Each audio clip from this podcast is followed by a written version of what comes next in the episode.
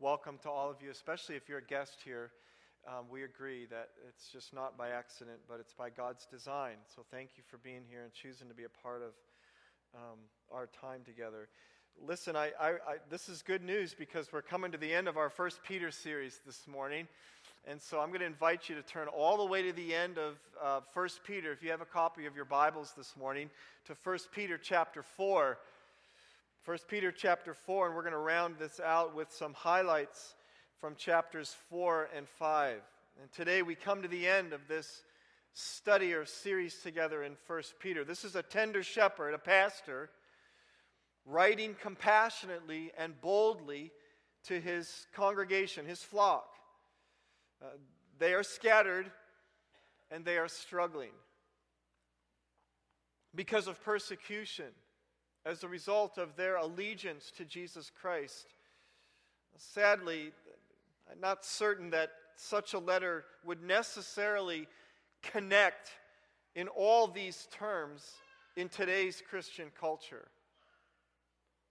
But in so many ways, this last section of, of Peter's letter to these believers comes to us as a strong antidote to what we experience, to this kind of sin soaked, kind of soft edged, self focused faith of the American Christian experience.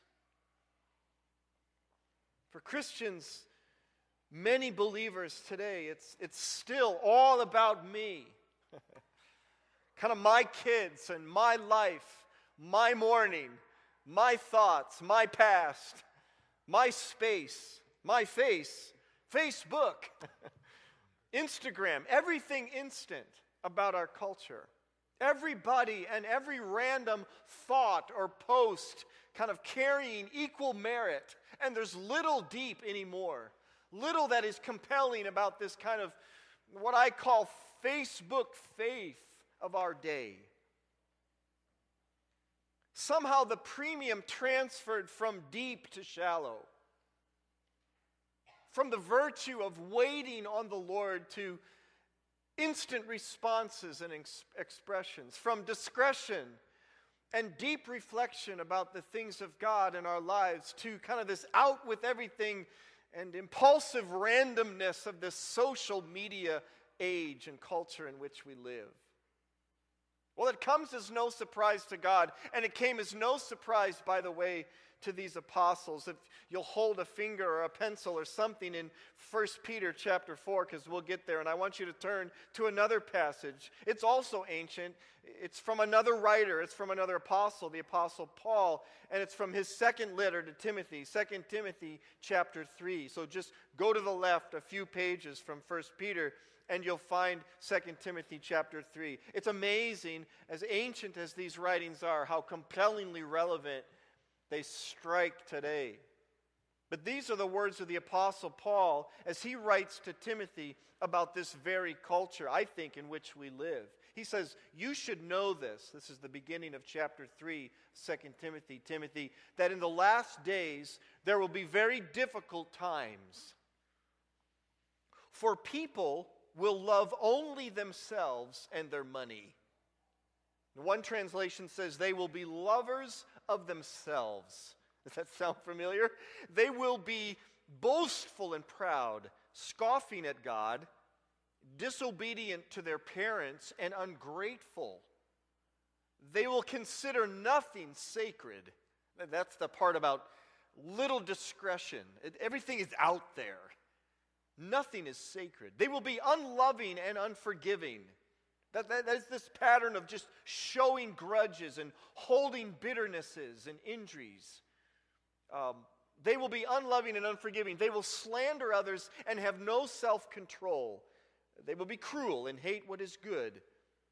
They will betray their friends, be reckless, puffed up with pride, and love pleasure rather than God. They will act religious, but they will reject the power that could make them godly. How about that? Wow. If that is not a stirring indictment of our age, I do not know what is. Lovers of self rather than lovers of God. having a form or a veneer of godliness, but it's empty of power. A superficial Christianity. That's the context into which Peter writes in this last section of his letter. And he says, So then, so then, in light of all that, it's a transition phrase at the beginning of chapter 4. So then, believers, since Christ suffered physical pain, you must arm yourselves with the same attitude he had and be ready to suffer too. He, he's starting a new and a most compelling thought. Here in this whole section, really in the whole letter, but primarily here, Peter is beginning to address what I believe is a very specific level of Christian maturity. I think he's running out of time, something I can relate to. He, he needs to pack a few things in. Maybe his next Sunday was Advent too, and he needed to wrap things up. Nonetheless, he, he's, he's speaking about no soft edges here. There is no self focused Christian in his audience to whom he writes. Not here. They'd long left the comfort zone of this kind of all about me Christianity, these believers. They were in the flames. And he's writing to them to get them ready, listen to this, for physical suffering because of their faith. Likely even death. This, this is a different kind of Christianity. These were not Western kind of post Enlightenment, uh, fitness crazed, I want it now, praise seeking, comfort adoring believers. These were the real deal. These were individuals whose lives literally were on the line and who had bet their eternity on the claims of, of Christ. And Peter's readying them for the most intense trial of their lives. I call these believers, this level of mature Christian, sin killers. Here's why. Look what he says. You be ready to suffer too, first part of verse 1. For if you have suffered physically for Christ, listen, you're finished with sin. You won't spend the rest of your lives chasing your own desires, but you will be anxious to do the will of God. Those are sin killers. These are individuals who are sold out to Christ and they're done with sin. When, when, you get to the point in your following of Christ that you are prepared, you are ready to actually suffer physical harm to your body for the gospel, you've mastered sin. That's the point. You're done with this kind of petty, self seeking culture of it's all about me, it's, it's all about my life, it's all about my, my dreams, it's all about my body and my day and my thoughts and my musings, my plans, my kids, my holidays. That's all in the past. It's a remarkable vision of the deeper life, the wider, most mature faith in Jesus Christ. That's what's in view. And that's the believers to whom Peter writes, and he turns his focused attention in this final regard. It's remarkable.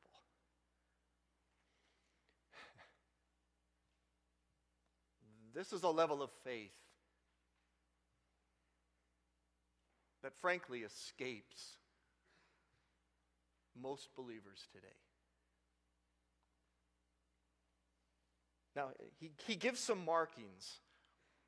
What marks individuals like this? And in the next section, he's going to he's, he's going to describe some things that are marks of this level of Christian maturity. And the first is that they are marked by a complete and anxious pursuit of the will of God what he says. He says, you, you have, if you have suffered physically for Christ, you're done with sin. You've finished with it. You won't spend the rest of your lives chasing your own desires, but you will rather be anxious to do the will of God. How about that? This is in sharp contrast, of course, uh, to spending the rest of your life satisfying yourself or being anxious to kind of fulfill what you desire. That's compelling, isn't it? We're all on a path of spending the rest of our lives pursuing something. Regardless of the phase or stage or passage you're in, young person, kind of middle age, older person, kind of sunset years, you're, you're in pursuit of something. At this level of Christian maturity, Peter says, listen, you are sold out to Christ. The only thing on your mark, your heading, is an anxious, complete, compelling desire to pursue the things of God, the will of God for your life. Now that's focus.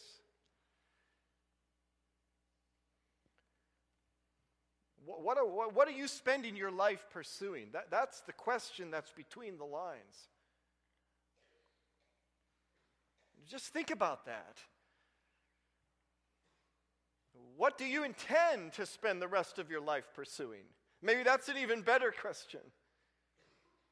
Comfort? You know, more and more just kind of established surroundings that make you feel kind of comfortable and happy and secure. That's, that's a pursuit, certainly. Approval? It's kind of the accolades or esteem of individuals, whether it be family or maybe just a long burden of just satisfying maybe a, a, a, parent's vision for your life. Maybe it's wealth. Maybe you're pursuing the perfect marriage or the perfect family experience. But you're in pursuit of something. And the question is, what is it? These people, you see, were done with all of those other things. At this point, where they were being ready to suffer physically for Christ, that's all in their past. They're sold out to do an anxious pursuit of the will of God.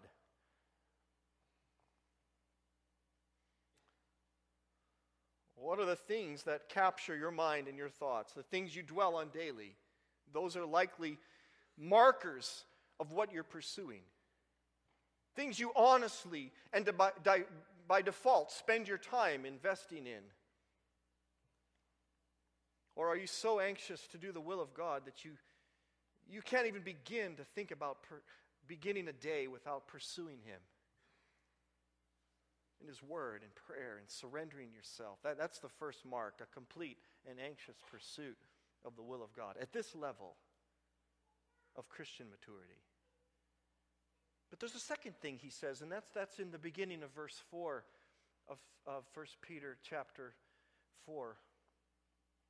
He says, Of course, as a result of this, or I, I should say, verse 3, you have had enough in the past of the evil things that godless people enjoy their immorality, their lust, their feasting and drunkenness and wild parties and their terrible worship of idols? Of course, your former friends are surprised when you no longer plunge into the flood of wild and destructive things um, that they do. This, this is also a determining marker. It's a final leaving of your sinful, immature past. It's a mark of the developed, fully developed follower of Jesus Christ. It costs you something dearly. There's a leaving of all that a determined point at which you leave all of that sinful kind of um, messing around in the past. All of that maturity, it's behind, immaturity is behind you. Uh, he gets very specific when he talks about the things that godless people enjoy. He talks about immorality. That's, that has to do with sexual misconduct, immoral behavior that is not honoring to God that you can that you can revel in that you can engage in as a young person or an individual because because you don't have a regard for for things of the lord. Even as a believer you can be involved in immorality. Do you know that? You can pursue that as a christian but not at this level. Not at this level of of christian maturity and confidence in christ. That is behind you. Those patterns are in the past. You're a sin killer if you're at the point where you're ready to suffer in your body because your, your confidence is in Jesus Christ. It's in the past. Lust, that, that, is a, that is a hold of the mind, giving yourself to those things. Uh, feasting, this is, we don't talk enough about this, but this is here too. This this kind of overindulgence of food. Let's face it, a lot of Christians are just eating themselves to death. They cannot control it. It's a it's it's just a it's an out of control response. Except at this level. Part of being at this level with Christ, this, this depth of Christian maturity is that there's self control. There's not overindulgence in any of these things, drunkenness and wild parties. My goodness, isn't that vivid? I mean, we don't have to spend a lot of time conjuring up what that means, just wild parties. It's, it's in the past at this level. The terrible worship of idols. Idols are anything that you worship and serve and pursue that is not Almighty God. anything. And of course, your former friends are surprised when you no longer plunge. You, you, lose friendships, you lose relationships, you lose that sphere of friends who, who are used to you kind of going along with them and kind of plunging into the fun. That's the idea. But at this level, you see, they're, they're on the side. They're watching you now, and they're, they're surprised that, that somehow you've made a turn. It's, it's part of your past, it's, it's not part of your future. I want to know if, if, our, if our young people are there. Our Christian young people, are you there? Is that what marks you outside the walls of this place? Are your friends that know you and have known you now going, well, what's up with him? He used to come to these things. He used to get bombed out of his mind. He used to run around with us. What's up with her? What? Are you there?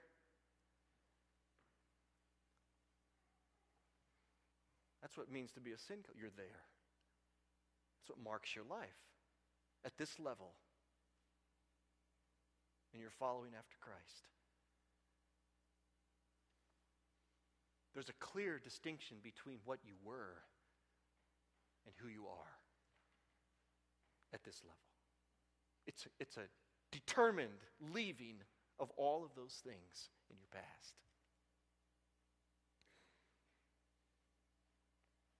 There's another It's in the beginning of verse 7 of chapter 4. He says, The end of the world is coming. There's an urgency to this. Therefore, listen, be earnest and disciplined in your prayers. These believers at this level who are readying themselves for physical suffering on account of Christ were marked by an earnest and disciplined prayer life. These are the Christians who don't have time for all of these other sins of pettiness and self indulgence and all of this kind of self expression that is unedited and kind of unhindered because they're sacrificed in prayer, not fritting away their days pursuing mindless things, but they're at the altar. They are fervent in prayer we started a little study with the staff, and we, we looked at what it means to be kind of devoted in this area of ministry. We saw an individual that was lifted out of obscurity by the Apostle Paul when he's writing to the Colossian believers. I, I, I can't wait to meet some of these individuals, but one of them is his name is Epaphras. Paul lifts him out of obscurity at the end of that great letter to the church at Colossae. He says, Epaphras, you need to know something about Epaphras um, he's, he's laboring, he's struggling, he's wrestling for you in prayer. That's it. That's his epitaph. That's it. But it made scripture. He was at this level. No glory, no, no, no, no top billing, his name's not out on the marquee, it's not at the top of the letterhead, but he, he, his name is slipped into the canon by virtue of the power of the Holy Spirit through the Apostle Paul, and he lifts him out and he says, This is the man. You're where you are because there's a man like Epaphras who is, who's, who's got a, a prayer life like you've never seen before. That's this level.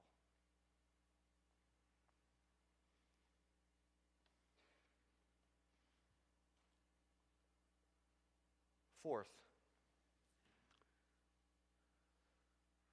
verse 8. Peter says, most important of all, I think this is his shepherding coming out in him. These believers are marked by a deep and remarkable capacity to express the most intimate forms of love for one another. Most important of all, believers continue to show that's, a, that's an action word deep love for each other. Why? Because love covers a multitude of sins. That's at this level. That is at the height of Christian maturity.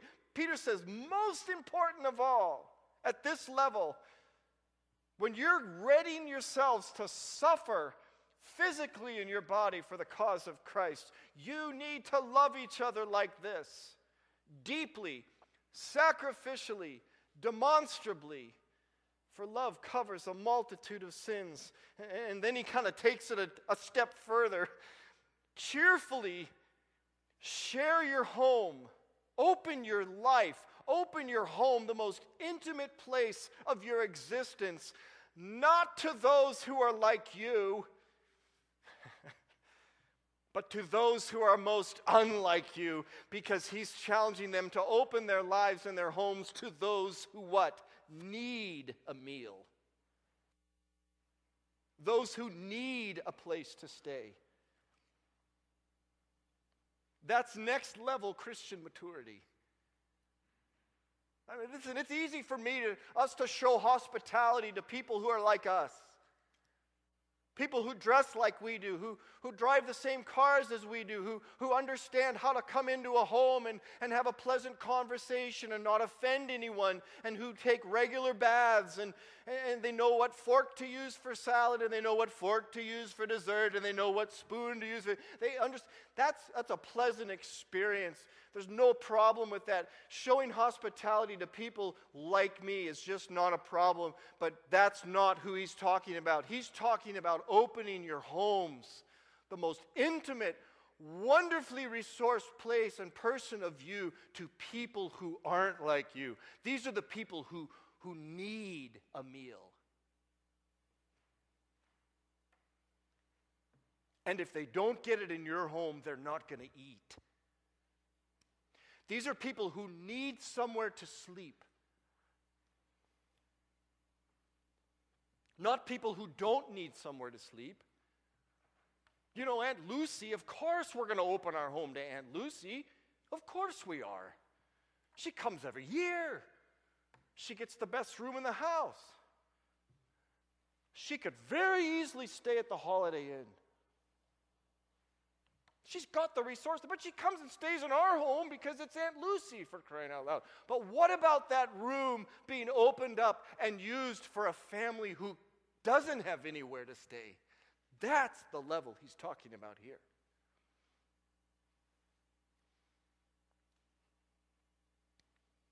That's an expression of this kind of Christian maturity. I wonder if all of us as believers, ourselves included, were really obedient to this level of Christianity, if we would really need a foster care system that is supported by the government, because all of our homes would be open to the children of the community who have nowhere to stay.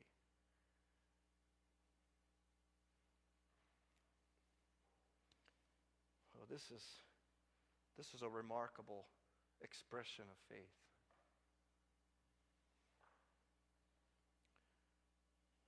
And then he goes on to say, these believers are marked by a genuine commitment to use their gifts in service of others rather than themselves. God, he says in verse 10, has given each of you a gift from his great variety of spiritual gifts. God is the great gift giver of gifts. you, as Christians, as followers of Jesus Christ, are among the most gifted people on the planet. and at this level, your focus is to use all of those wonderful gifts that God has given to you, not for yourselves, not for your own children, not for your own families, but for others, for the proclamation and spread of the gospel. That's the commitment at this level. If you're a speaker, then speak. if God has gifted you to help others, then help others. But do it with all the strength and energy that God supplies. See that? That's passion. Then everything you do will bring glory to God through Jesus Christ. All glory and power to Him forever and ever. I think he just erupts in praise. He's kind of over, overcome with this prospect of seeing people get to this level in their faith. And then he says, finally, don't be surprised. You are going to be marked. This kind of Christianity, this kind of level of faith in Jesus Christ will be marked by periods in your lives of intense struggle and trial because of your faith. Don't be surprised at the fiery trials you are going through as if something strange were happening to you. Instead, be glad. Welcome it with praise and joy. Because if you're suffering at this level because of your faith, if you're going through the, the battle of your life because of your faith in Jesus Christ, you are the genuine item. Be glad, not sad.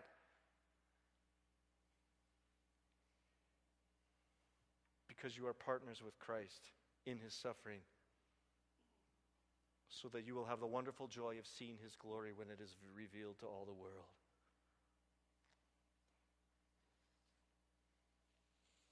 Now, you ready for this? Verse 14. Be happy when you are insulted for being a Christian.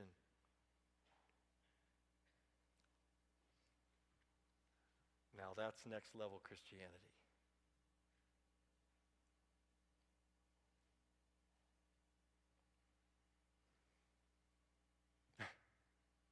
Is your faith and confidence in Jesus Christ so out there?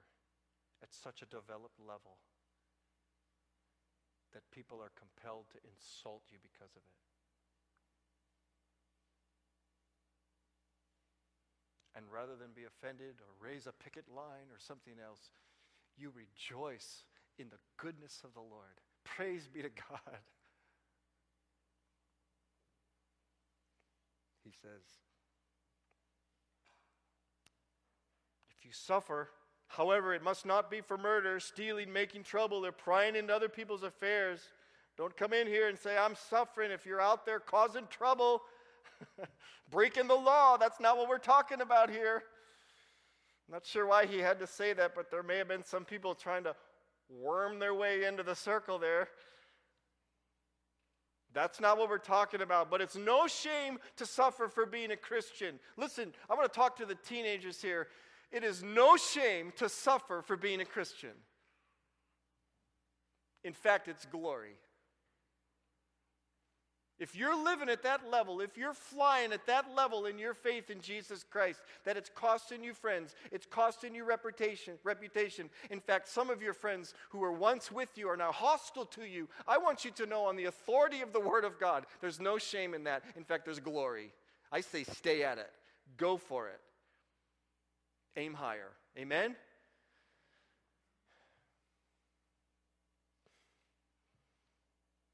The righteous are barely saved, what will happen to godless sinners? Let God take care of that.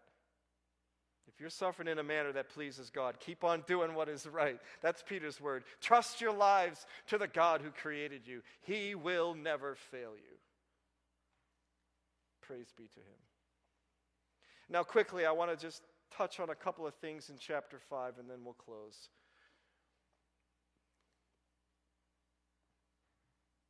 He writes here in this section very pointedly to people like me and others in our congregation who are given the role of overseeing ministry. He talks to elders, overseers in the churches. These are spiritual leaders. This would include fathers, husbands, pastors, deacons, elders, leaders, spiritual leaders, ministry leaders, anyone who is overseeing the flock of God. This is for us, this is for you. Peter shares, and he says, I too am an elder and a witness to the sufferings of Christ, and I too will share in his glory when he is revealed to the whole world. And as a fellow elder, he says, I make this appeal to you. Take care of God's people. They have been entrusted to you. It is a matter of stewardship. Shepherd the flock of God. Watch over it willingly. That's an attitude word. Do it with a willing heart, not grudgingly. That's another attitude word. Not for um, selfish gain, not so you'll get something out of it, but because you're eager to serve God. See the difference? Because you can't lord it over people assigned to your care. Don't, don't be a big shot. Don't act big. People don't need lords, they need shepherds.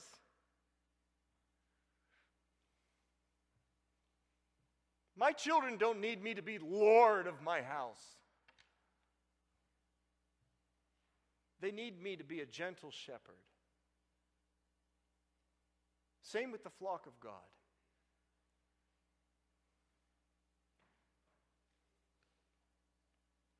That's the exhortation.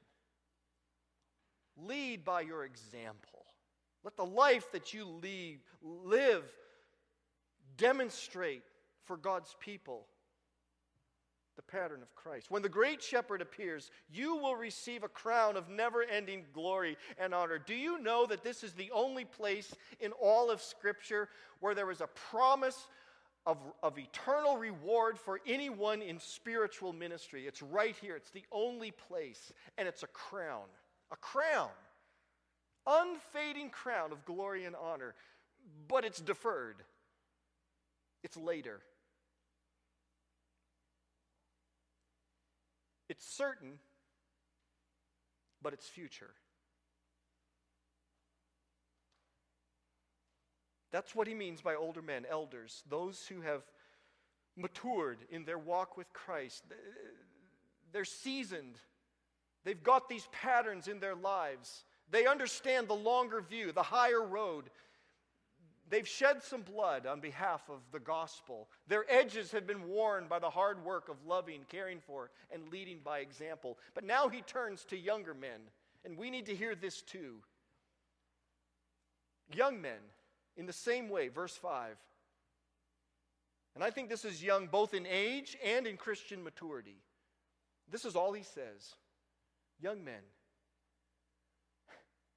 accept the authority of the spiritual leaders above you.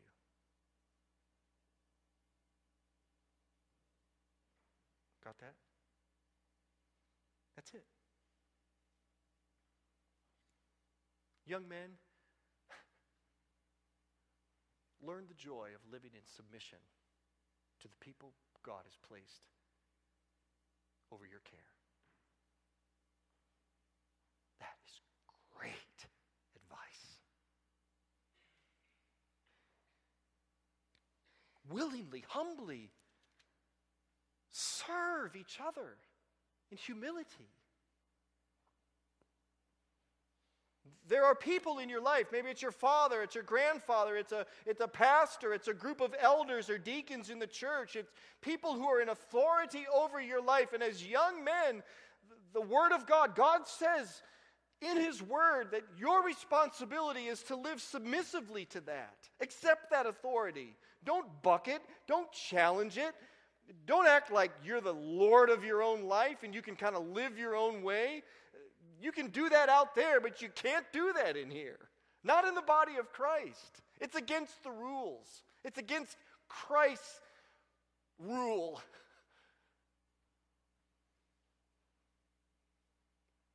And by the way, you don't have to be young in age to kind of be challenged in this area. You might be 40, 50, 60 years old as a, as a man, as a Christian man, and you've still never learned to live in submission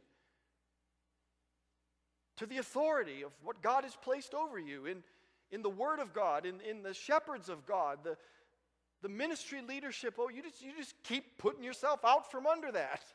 Well, that, that, that's Christian immaturity as well.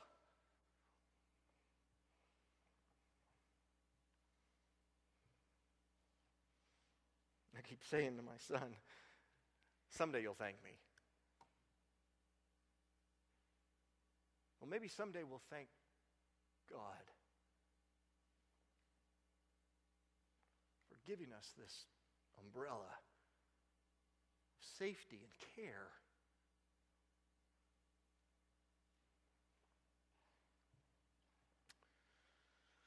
All right.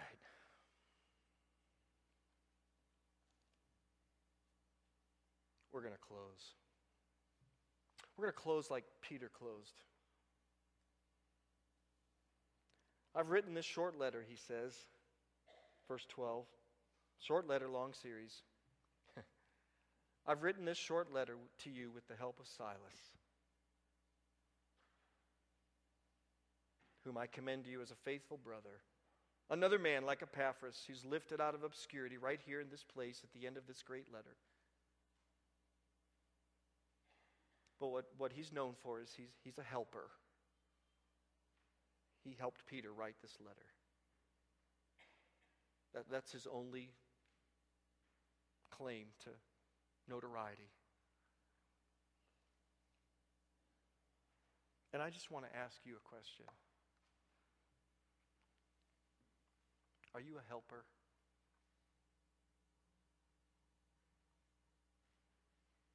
Are you a Silas?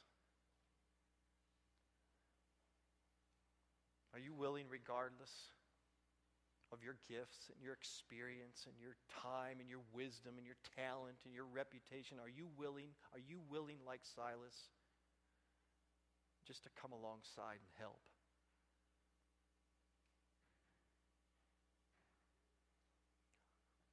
Or are you a herder? You just keep throwing a wrench in the deal. Like Alexander, the coppersmith, Paul talked about at the end of his letter. Whoever he was, he wasn't a Silas, but he was a Christian. But he did more harm for the gospel than he did good. Don't you want to be a Silas?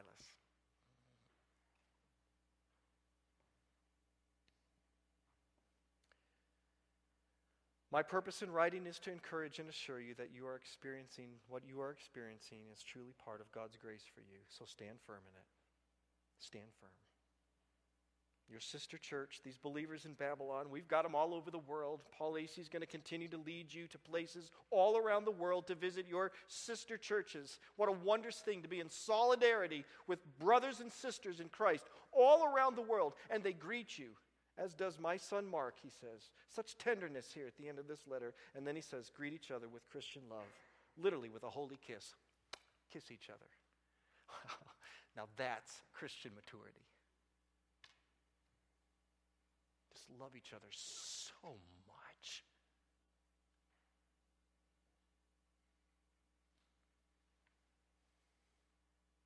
That you're just overwhelmed.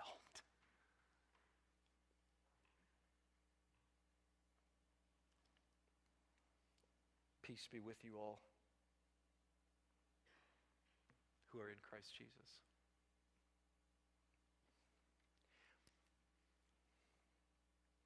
By the way, I think it was intentional the way he ended that letter. Peace for all of you who are in Christ Jesus.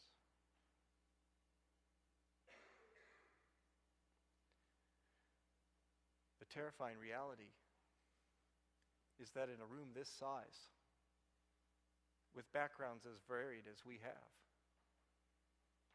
there are individuals, surely within the sound of my voice this morning, who are not in Christ Jesus.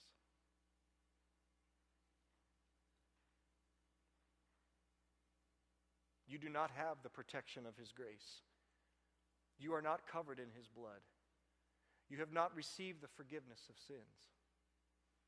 And if that is the case, if you cannot remember a time where you willingly and humbly repented of your self seeking ways and surrendered your life to Jesus Christ in faith, you need to know that you are in great eternal peril.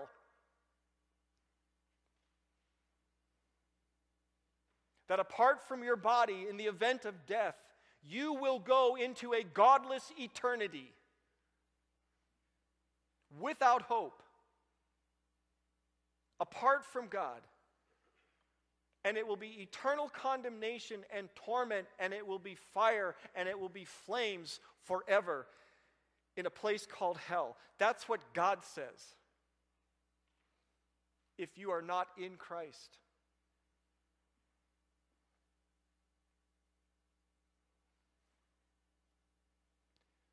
you need to be in Christ if you want peace. And the only way to be in Christ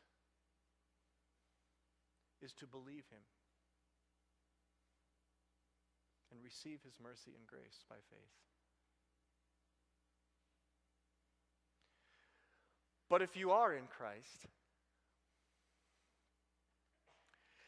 and you want to go to this level of maturity, Christian maturity that Peter describes in this great letter, you need to know that you will also face flames.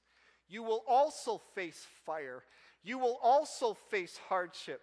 But it will not be for your condemnation, it will be for your glory. It will be to refine you and make you ready to bring glory to his name. So, the decision you need to make today is to choose your fire.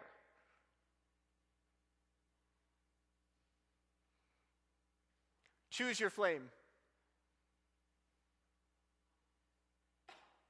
Because with either decision, fire is your future.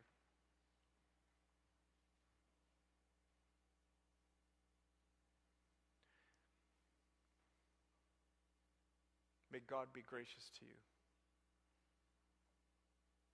as you decide. how to spend the rest of your life. Let's pray.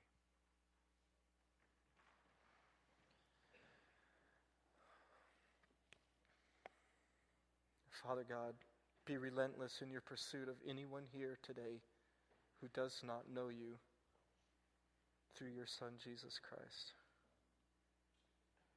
Oh God, open their hearts, remove the scales of blindness and pride and arrogance that has so long kept them from experiencing the peace and grace that can be theirs in you.